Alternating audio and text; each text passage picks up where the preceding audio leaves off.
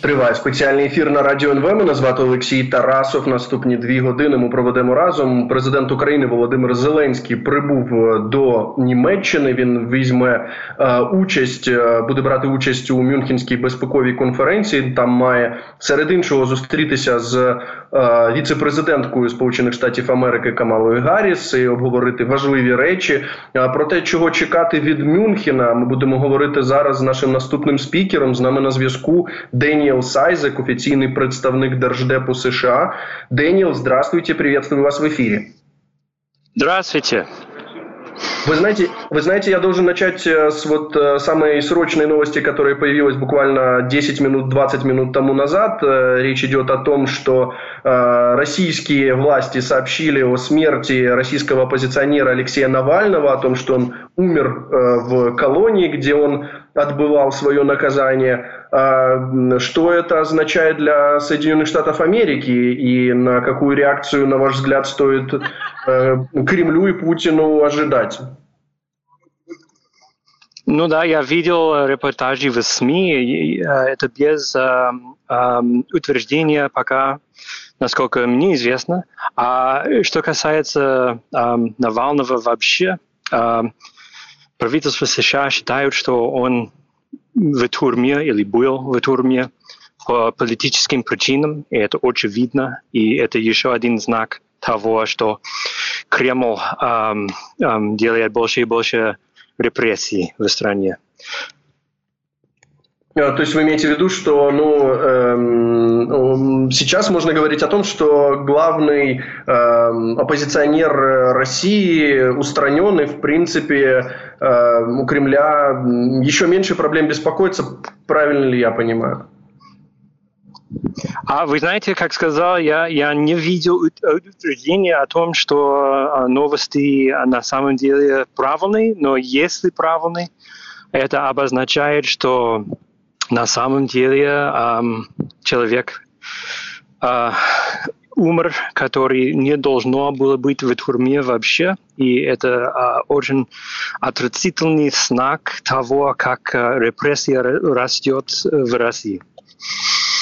А, ну вот давайте дальше говорить все-таки об Украине. Мы понимаем, что горячая фаза войны э, российского вторжения в Украину продолжается. Э, вот э, буквально через неделю да, будет вторая, вторая годовщина российского полномасштабного вторжения в нашу страну.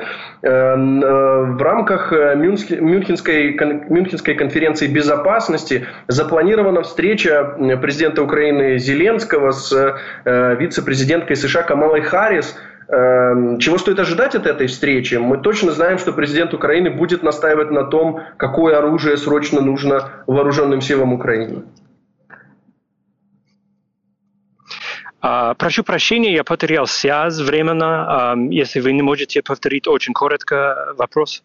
Да-да, э, будет встреча вице-президента США Камалы ага. Харрис с президентом Украины Владимиром Зеленским. Чего ожидать от этой встречи? Нам точно нужно ага. оружие, нам точно нужна поддержка. Можно ли ожидать прорывов э, в этом плане? Да, э, вице-президент Харрис подчеркнет с президентом Зеленским того, что, как сильно США эм, собирается поддерживать Украину. Конечно, это сложный момент сейчас в Америке, в американском конгрессе, хотя мы видели шаг вперед, когда Сенат американский одобрил новый, новый пакет помощи. А я уверен, что вице-президент Харрис и президент Зеленский будут эм, обсуждать э, важные вопросы о том, какие эм, оборудования и так далее Украине эм, нужны. И э, это тоже возможность э, для вице-президента Харриса, чтобы эм, слышать прямо от президента эм, Зеленского о том, что происходит в данный момент на линии фронта, и эм, э, слышать о новом руководстве, военном руководстве в Украине э, и так далее. Поэтому это очень важно, когда высокие лидеры имеют возможность разговаривать один на один. А что говорят о смене военного руководства в Украине? Как это обсуждают, возможно, ваши коллеги из Госдепартамента США? Ну, вы знаете, во-первых, э, стоит отметить, что президент Зеленский имеет право выбрать э, своего высшего военного командира. А мы уважаем э, его решение в этом плане. И что, конечно, правительство США остается и поддерживает тесные контакты с правительством Украины. Но в конце концов это решение украинского государства, правительства, как защищать, как защитить страну и um, как um, ведет uh, его uh, оборону. А поэтому мы, uh, правительство США интересуется этими вопросами, но понимаем, что мы uh, просто um, в позиции советники и что это в конце концов решение Украины. Э, также мы понимаем, что Мюнхенская конференция по безопасности – это возможность э, обговорить да, самые острые вопросы на самом высшем уровне. И вот э, у меня, знаете, вопрос о том, а какие ожидания у США по поводу того, какие практические решения могут быть приняты, разработаны в Мюнхене? Во-первых, это возможность поблагодарить Евросоюз за то, что они одобрили новый пакет помощи Украине несколько недель назад.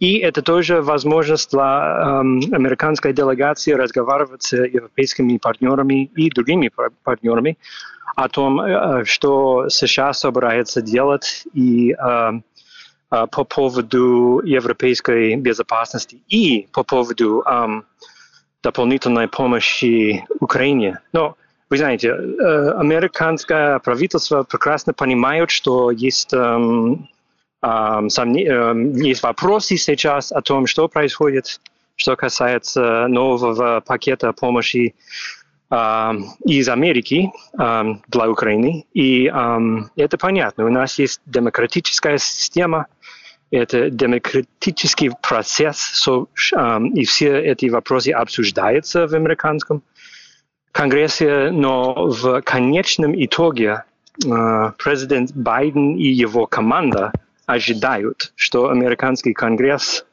э, одобрит новый пакет помощи. И э, наша делегация здесь на конференции будут эм, обсуждать эти вопросы с европейцами. Это тоже, кстати, э, возможность эм, э, подчеркнуть э, важность и роль НАТО. НАТО исполняется 75 лет в этом году. И, эм, и, и я думаю, что после э, важной речи вице-президента Харриса сегодня будет более подробно информация о том, какие конкретные цели э, США здесь имеют. Ясно. То есть э, нам стоит ожидать каких-то сюрпризов от этой речи. Мы понимаем, что, например, для нас очень важно понимать э, ну, позицию наших партнеров по тому, готовы ли они пригласить нас в НАТО. Могут, быть ли, могут ли быть да. прорывы тут? Да, хорошо. Это очень важный вопрос, и позиция США и президента Байдена совершенно ясна, что Украина имеет место в НАТО. А в данный момент приоритет – это поддерживать Украину в самообороне а, от а, полномасштабного вторжения России. А, и НАТО работает вместе с Украиной о реформах, чтобы эм, Украина можно идет э, ближе к альянсу. Эм, эм, но на самом деле я должен э, честно об этом говорить. Наш американский посол э, к НАТО дал интервью несколько дней назад, и она э, откровенно говорила, что мы не ожидаем э, приглашения на саммите в этом году чтобы Украина присоединилась к Альянсу. Но вот эта важная работа продолжается, и, и Украина имеет место в НАТО, это ясно. Ну, мы слышали вот подобные заявления и от э, посла Британии, Великобритании в НАТО. Понимают ли в США, что ну, не давая никакой надежды на то, что вот даже на Вашингтонском саммите э, Украина получит приглашение в НАТО, хотя бы формальное, что таким образом ну, только стимулирует врага, то есть придают сил Кремлю, придают сил российским оккупантам. Я не уверен, что я точно понял вопрос. Вы не можете Э, имеется в виду, что ну вот э, э, вы процитировали посла США при НАТО, да, да. которая сказала да, о том, да. что ну не стоит Украине ожидать того, что на Вашингтонском саммите Украина получит приглашение в НАТО, формальное даже. Да. Неужели непонятно, что таким образом э, ну, только э, еще больше стимулируют Россию э, убивать украинцев, захватывать украинские территории. А, да, окей.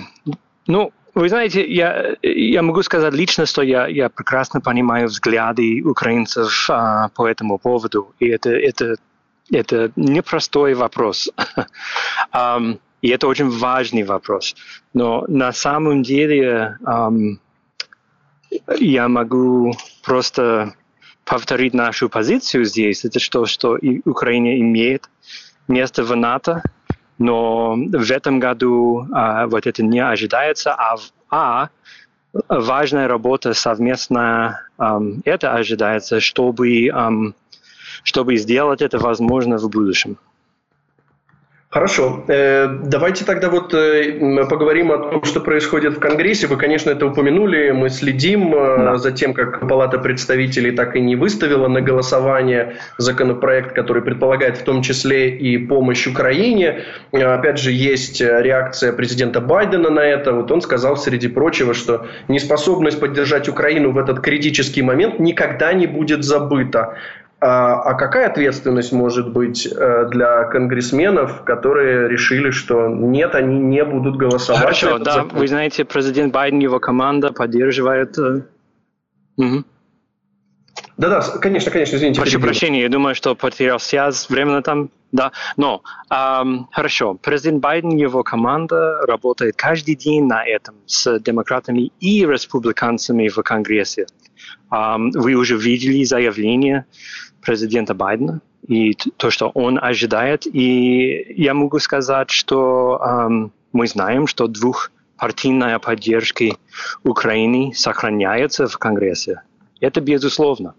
Тоже стоит отметить, что большинство американцев uh, поддерживают дополнительную, uh, дополнительную, дополнительную помощь Украине. Дело в том, что демократическая система в США а, это обозначает, что эти вопросы обсуждаются, иногда обсуждаются достаточно долго, а, но президент Байден ожидает, а, что в конце концов Конгресс примет правильное решение.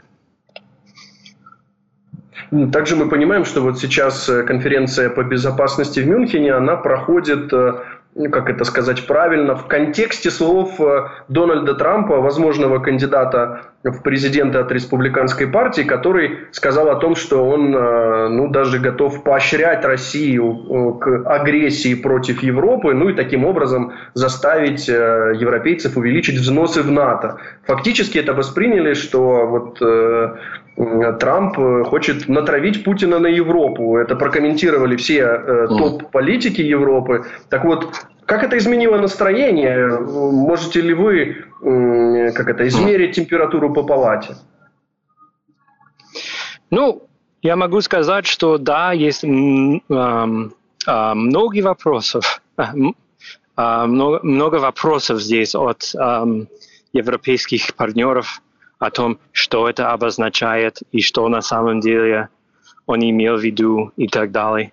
Это гипотетический вопрос о том, что могло, было, могло бы быть, если бы и так далее, и невозможно знать, что произойдет в будущем. Но что мы знаем сейчас, это что эм, администрация президента Байдена э, прекрасно понимают, как важно НАТО и, и что его администрация и США вообще привержены безопасности Европы.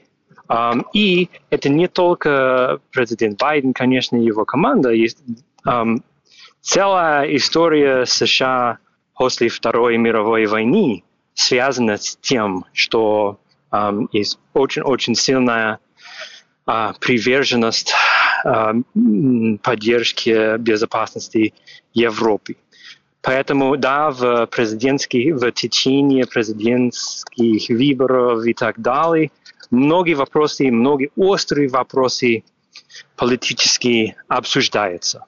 И это произойдет, э, происходит в демократической системе. Но да, да, я, честно говоря, может быть, эти вопросы более острые, чем обычно, можно сказать, в этом году. А, тем не менее, у нас в США а, есть длинная, важная история и традиция поддержки Европы.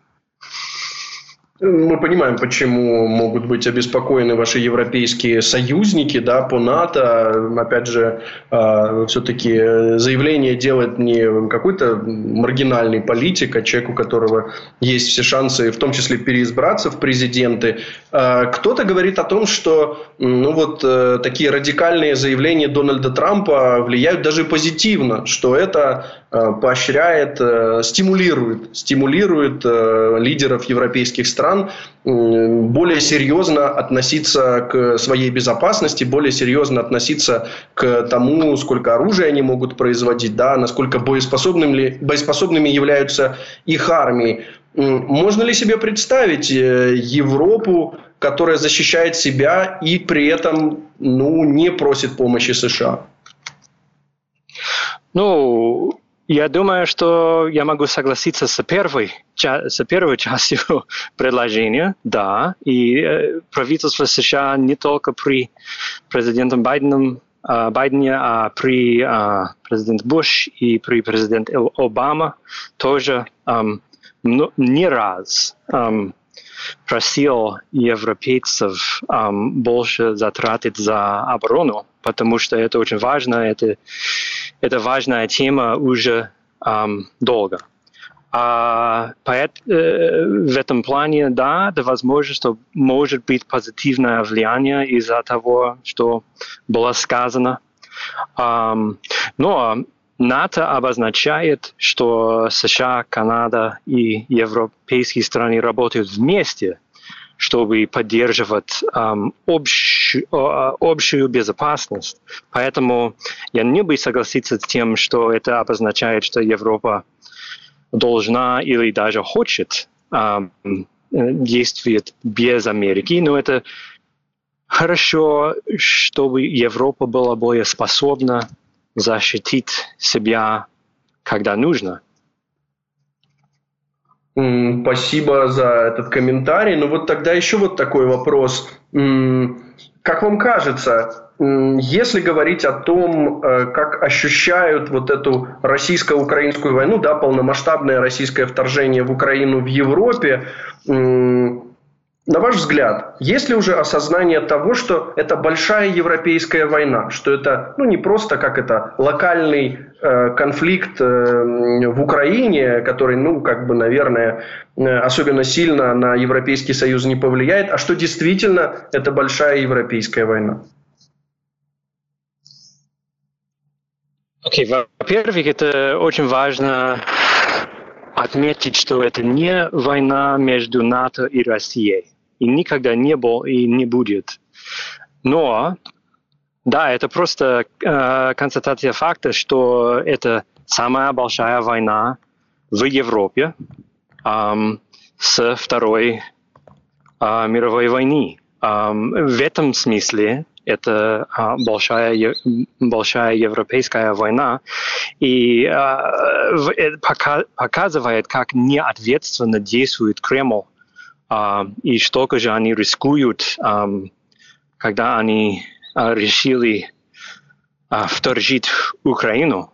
А что на самом деле факт, это что Украина защищает себя, а это украинские вооруженные силы, которые мужественно сражают, да, и, и тоже и также добилась много успехов а, а Украина вер, повернула себе половину территории, а, например, и добилась а, много успехов в Черном море, потопила несколько российских военных кораблей, открыла новый морский путь. А, вот эти успехи украинские. Украинский. И да, Европа и США поддерживают Украину, но это украинцы, которые воюют, сражают мужественно и защищают uh, свою страну. Понял вашу позицию. Вот тогда, знаете, напоследок, наверное, самый последний вопрос, который задам. А, на каком уровне сейчас поддерживаются контакты с Россией? Мы видели несколько публикаций э, американских э, СМИ, которые писали о том, что ну, якобы а, Путин э, выступал с предложениями заморозить войну, якобы в США ему отказали. А, могли бы вы это прокомментировать? Я не могу прокомментировать это, этот вопрос а, официально, потому что у меня нет официальной информации. А то, что я могу сказать более общее, это что um, uh, правительство США хотели бы um, остаться в контакте с правительством России, потому что есть важные, важные вопросы, которые нужно uh, обсудить uh, uh, в, в разных областях, например, а, ядерных оружий и так далее. Um, и и мы, мы готовы, мы готовы вот это ответственно делать, um, но uh, я не могу комментировать uh, сегодня официально о том, какие вот эти связи могут быть. Ну, правильно ли я понимаю, что так, э, так или иначе именно ядерный арсенал э, Российской Федерации остается главным объектом переживаний в Государственном департаменте США? Ну, я, я бы ответил, что эм, США и Российская Федерация имеют особенную а, ответственность как самые большие ядерные державы в мире. И э, правительство США понимает и уважает эту ответственность и и э, хочет, чтобы российское правительство сделало то же самое. Понял вас. Спасибо большое. Спасибо за ваш э, коментарій. Е, Деніел Сайзек, офіційний представник Держдепу США, був з нами на зв'язку. Ми обговорювали те, чого варто очікувати від е, Мюнхена. Мається на увазі, що там е, сьогодні починається Мюнхенська безпекова конференція. Туди вже прилетів президент України Володимир Зеленський. Він там зустрічається спочатку з канцлером Німеччини Олафом Шольцем, але також повідомляється про те, що заплановано офіційна зустріч з віцепрезиденткою США Камалою Гарріс. І от ми чекаємо на її промову. Нам її проанонсували як історичну. Почуємо, що саме скаже пані Гарріс.